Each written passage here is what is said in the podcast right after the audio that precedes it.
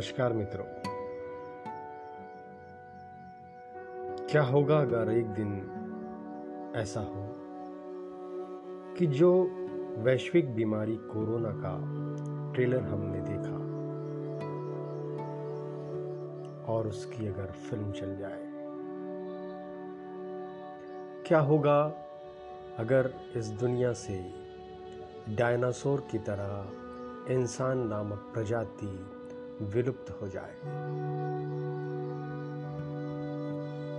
ये जलवायु परिवर्तन, वैश्विक तापन नई नई बीमारियाँ नई नए विषाणुओं का हमसे मेल जोल, जो कि बहुत ही खतरनाक स्तर तक पहुँच सकता है।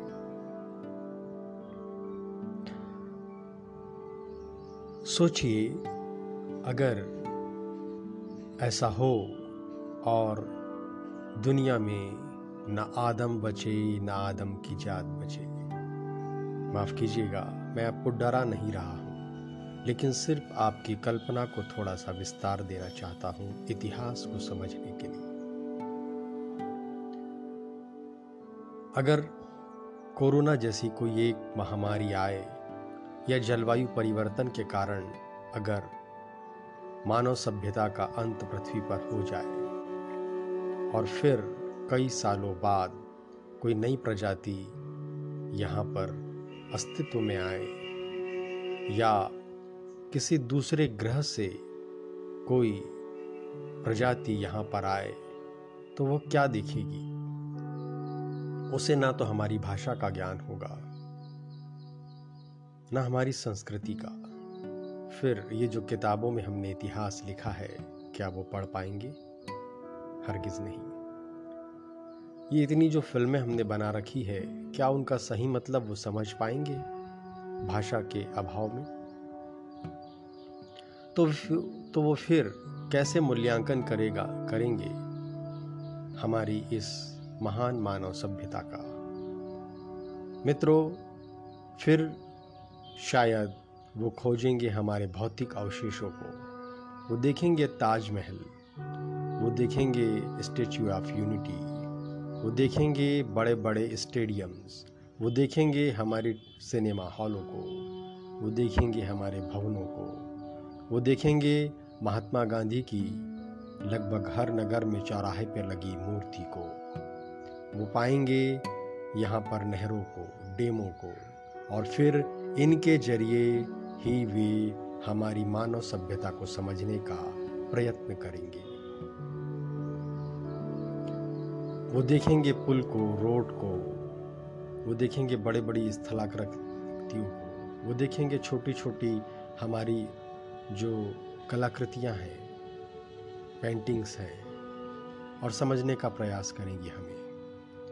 तो मित्रों, भले ही हम किसी की भाषा न जान पाए, लेकिन सिर्फ़ इसलिए हम उसे समझने में चूकेंगे नहीं।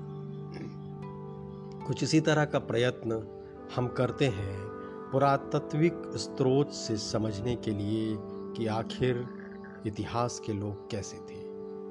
क्या सोचते थे, क्या राय रखते थे। और ये हमें मिलते हैं पुरातत्विक स्रोत से। पिछले एपिसोड में हमने चर्चा की थी हमारे साहित्यिक स्रोत से, जिससे हम भारत के इतिहास को समझते हैं, जिसमें हमने ब्राह्मण ग्रंथ बौद्ध साहित्य, जैन साहित्य और धर्मनिरपेक्ष साहित्य के बारे में चर्चा की थी।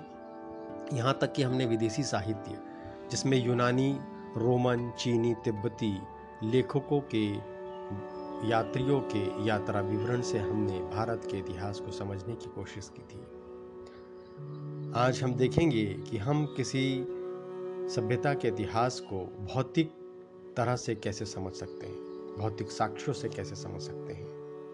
तो मित्रों, हम समझते हैं इसे उस जमाने के मिट्टी के बर्तनों से, अभिलेखों से, सिक्के से, कलाकृतियाँ से, महलों से, गुफाओं से, भित्ति चित्रों से, शैल चित्रों से। तो अगर हम प्राचीन भारतीय इतिहास की जानकारी प्राप्त करना चाहें तो हमें पाँच भागों से मिलती है। पहला है अभिलेख, दूसरा कलाकृतियाँ, तीसरा स्मारक एवं भग्नावशेष, चौथा मिट्टी के बर्तन और पांचवा सिक्के। हमें सबसे पुराना अभिलेख जो प्राप्त होता है भारतीय इतिहास के संदर्भ में, वो मिलता है एशिया माइनर का बोगस कोई अभिलेख, जिससे हमें ऋग्वेदिक तिथि को जानने का महत्वपूर्ण स्रोत है। एशिया माइनर कहाँ रहा और भारत कहाँ रहा? इससे ये सिद्ध होता है कि आर्य वहाँ भी थे।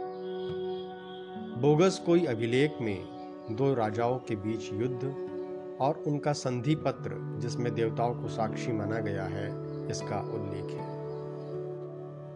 इसके बाद के हमें जो अभिलेख मिलते हैं, उसमें सबसे महत्वपूर्ण है अभिलेख मौर्य सम्राट अशोक के। एक अनोखा राजा जिसने युद्ध छोड़ दिया था। इसमें कलिंग युद्ध, धम्म महापात्रों की नियुक्ति, प्रशासनिक सुधार, धार्मिक सहिष्णुता के संबंध में जानकारी मिलती है। अशोक के बाद के अभिलेखों को हम दो भागों में बांट सकते हैं। पहला, सरकारी अभिलेख, और दूसरे, निजी अभिलेख। सरकारी अभिलेख में राजकवियों द्वारा लिखी गई प्रशस्तियाँ और भूमि अनुदान पत्र शामिल है। ऐसा ही एक अभिलेख है खारवेल का हाथी गुफा अभिलेख, जो कि कलिंग में नहर निर्माण और खारवेल के शासन की वर्षवार घटनाओं का उल्लेख हमें देता है। रुद्रदामन के जूनागढ़ अभिलेख से मौर्यकालीन सिंचाई व्यवस्था पर प्रकाश पड़ता है। समुद्रगुप्त की प्रयाग प्रशस्ति से उसकी सामरिक विजयों पर एवं साम्राज्यवादी प्रसार पर प्रकाश पड़ता है। चालुक्य शासक पुलकेशिन द्वितीय के एहोल अभिलेख से उसकी विजयों का पता चलता है। इसमें हर्ष और उसके युद्ध का उल्लेख है। इसके अतिरिक्त अन्य प्रमुख अभिलेख हैं स्कंदगुप्त का भीतरी स्तंभ अभिलेख, भोज का ग्वालियर अभिलेख। लेकिन ये भोज मिहिर भोज है, गुर्जर प्रतिहार वंश के। और एक है हमारे आते हैं परमार वंश के परमार भोज। महाराष्ट्र में गौतम बलश्री का नासिक अभिलेख भी हमें कई सूचनाएँ देता है। साथ ही निजी अभिलेख हमें मंदिरों और मूर्तियों पर उत्कीर्ण मिले हैं। इन मंदिरों के निर्माण और मूर्तियों के प्रतिस्थापन के समय विभिन्न भाषाओं के विकास का पता चलता है। जैसे कि प्रारंभिक गुप्तकालीन निजी अभिलेख प्राकृत भाषा में है और बाद के अभिलेख संस्कृत भाषा में इन अभिलेखों से हमें आखिर क्या पता चलता है? अधिकतर अभिलेखों में तिथि होने से काल निर्धारण की समस्या नहीं रहती है। जहाँ तिथि नहीं है, वहाँ लिपि के आधार पर काल निर्धारण किया जा सकता है। इन भूमि अनुदानों से संबंध अभिलेखों से भूमि व्यवस्था एवं प्रशासन पर महत्वपूर्ण प्रकाश पड़ता है। अभिलेखों की अवस्थिति से शासक के साम्राज्य की सीमा का भी निर्धारण होता है। दूसरा, इसमें हमें जो महत्वपूर्ण पुरातत्विक स्रोत है, उसमें कलाकृतियाँ मिलती है। इन कलाकृतियों को अगर हम देखें तो इनमें भित्ति चित्र, स्तंभ, मूर्तियाँ, मंदिर खिलौने, आभूषण आदि विभिन्न वस्तुएँ कला के नमूने के रूप में विभिन्न स्थानों से प्राप्त होती है। जैसे सिंधु घाटी सभ्यता में भी हमें खिलौने मिले हैं। वो उस समय के मनोरंजन के साधन थे। आज तो मोबाइल ही हमारा एकमात्र खिलौना बन के रह गया है। या ये कहें कि हम मोबाइल के हाथ के खिलौने बन के रह गए हैं। विभिन्न बौद्ध मूर्तियाँ, खासकर सुल्तानगंज से प्राप्त बुद्ध मूर्ति, मंदिरों के भग्नावशेष, अजंता, बादामी एवं बाघ की गुफाओं के भित्ति चित्र जो कि मध्य प्रदेश में है, आदि से प्राचीन भारतीयों के कला कौशल और धार्मिक विश्वासों का पता चलता है। बाघ की गुफाओं को तो बौद्ध धर्म की चित्रकला के प्राण कहा जाता है। स्मारक एवं भग्नावशेष। विभिन्न स्थानों पर खुदाई किए जाने से अवशेष प्राप्त हुए हैं। उसमें पाषाण काल के विभिन्न चरणों, ताम्र पाषाणिक काल तथा ऐतिहासिक काल के भौतिक जीवन की प्रमाणिक जानकारी हमें मिलती है। पाटलिपुत्र की खुदाई से प्राप्त राजा प्रसाद से मौर्यकालीन जानकारी मिलती है। चौथा हमें मिलते हैं मिट्टी के बर्तन। भारत के विभिन्न स्थानों पर प्राप्त हुए मिट्टी के बर्तन भी इतिहास को जानने की मूल्यवान सामग्री रही हैं। ये उन बर्तनों को बनाने वालों ने शायद ही कभी सोचा होगा। ये बर्तन न केवल कला, बल्कि मिट्टी की जाँच से इनकी आयु का पता लगाकर इतिहास के समय को जानने की सहायता मिलती है। इसमें प्रमुख है चित्रित धूसर मृदभरण जो कि ऋग्वैदिक काल से संबंधित है। हमें पाँचवें जो पुरातत्विक भौतिक स्रोत मिलते हैं, उसमें सबसे महत्वपूर्ण है सिक्के। हम अक्सर बात करते हैं कि फला एरिया में तो फला के नाम का सिक्का चलता है। तो सिक्कों से भी भारतीय इतिहास लेखन में सहायता मिलती है। आर्थिक इतिहास के अतिरिक्त राजनीतिक, प्रशासनिक व सांस्कृतिक महत्व की बातों का भी हमें इन सिक्कों से पता चलता है।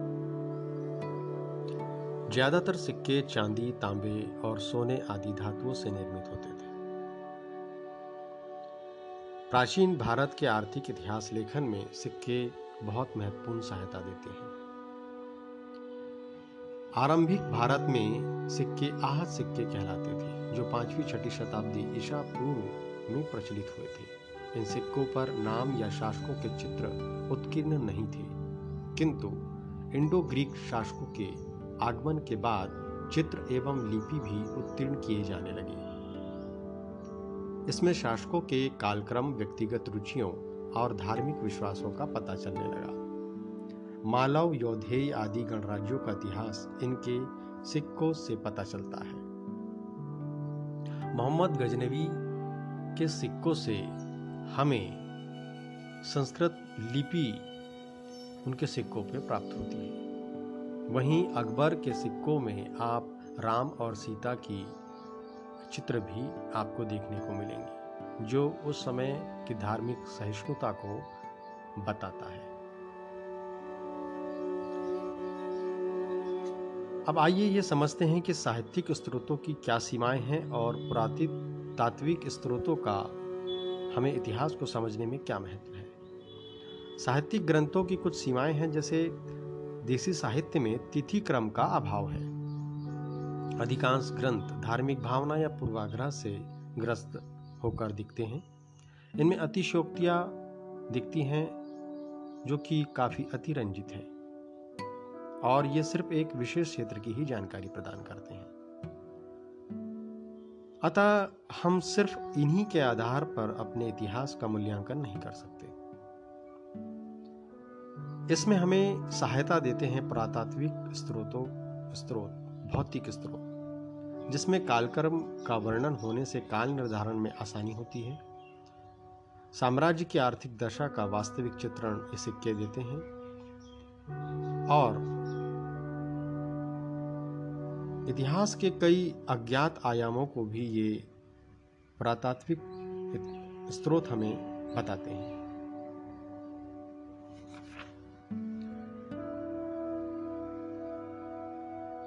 आपने जो ये दोनों एपिसोड सुने, इसमें आपको एक मोटी मोटी बात ये निकल कर आएगी कि भारतीय इतिहास की जानकारी के बहुत सारे साहित्यिक और पुरातात्विक स्रोत हैं।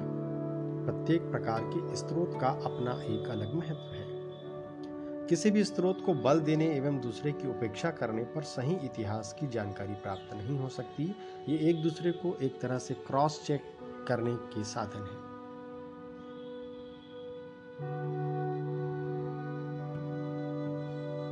इसमें प्राचीन भारत में विशुद्ध ऐतिहासिक ग्रंथों की परंपरा नहीं थी। राज तरंगणी इसका अपवाद है, लेकिन वह भी एक विशेष क्षेत्र, कश्मीर के शासकों का वर्णन देता है।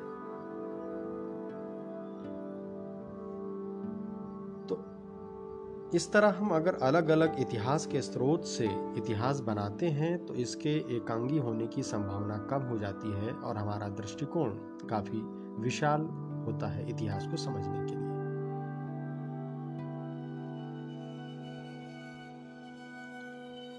ये तो हुआ कुछ प्राप्त स्रोत। हो सकता है आने वाले दिनों में कुछ ऐसी नव प्रौद्योगिकी आ जाए, टेक्निक्स आ जाए, या हमें और कुछ ऐसे साक्ष्य मिले जैसे सिंधु सभ्यता की लिपि को अभी तक पढ़ा नहीं गया है।